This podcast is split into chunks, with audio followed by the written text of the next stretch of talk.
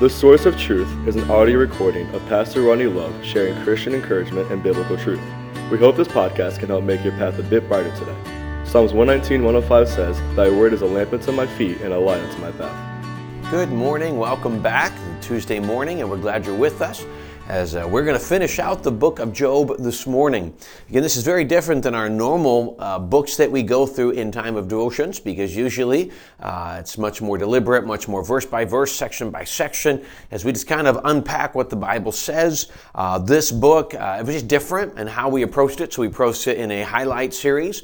And just like yesterday's, we dealt with the topic of Job speaking to God, and, and in this case, you know, that God um, really kind of just gave him an answer, some, some, answers, but not the answers he was looking for. And it, one of the things I pulled from yesterday, before we go to chapter 42 here in a moment, one of the things I pulled from yesterday as I was thinking about it, I think it's a great truth.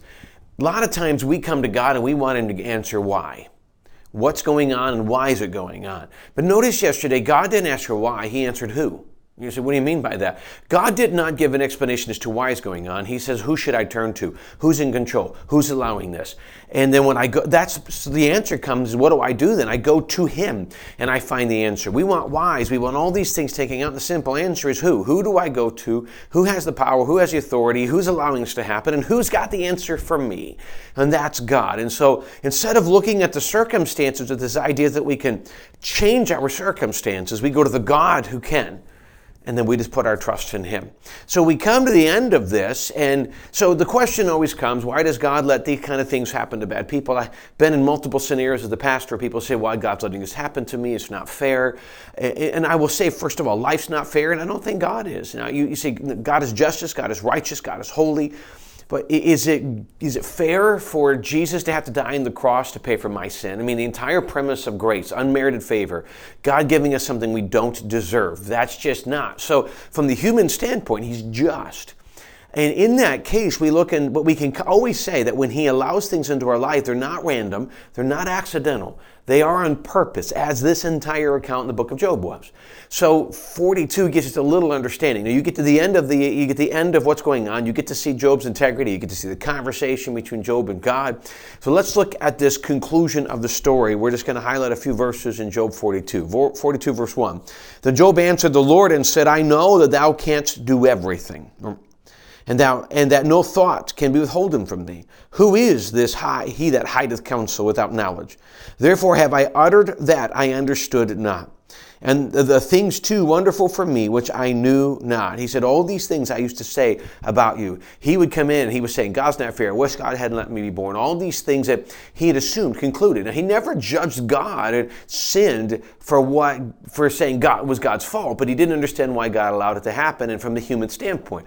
And in the previous couple chapters, God gave him a very big understanding of who God is and how little we are, and that's that's good. That's that's good. He goes, so I, I need to apologize that I even viewed you wrongly. Verse um, four: Here I beseech thee, and I will speak. I will demand of thee and declare thee unto me. Thou unto me. I have heard of thee by the hearing of the ear, but now mine eyes see of thee. Wherefore I abhor myself and repent in dust and ashes.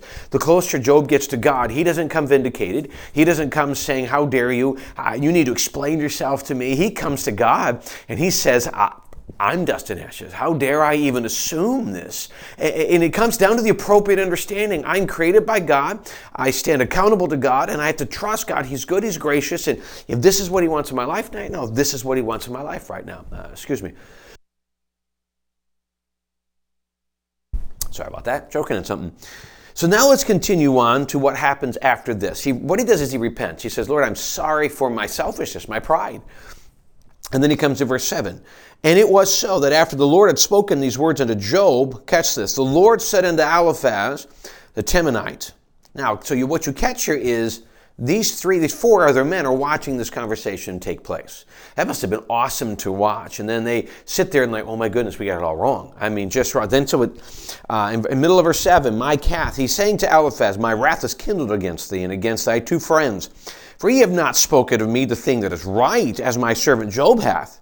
Therefore, take unto thou unto you now seven bullocks and seven rams, and go to my servant Job, and offer up for yourselves a burnt offering. And my servant Job shall pray for you. For him will I accept. He literally turns to these three men and said, "I'm done. I'm angry at you. How? Who, what do you think you are? You think you know me? He was, and remember, they were justifying that God had a right to do this. Job must have sinned. And he's thinking the only, only reason I can act the way I want is if someone sinned. I have to have a reason to respond the way I want. And he's in anger. Then he says, You need to go repent. You need to go repent and bring it to Job, and Job will pray for me, and then I will accept it. He totally turns the table, and yes, in this case, vindicates Job in the eyes of these other men.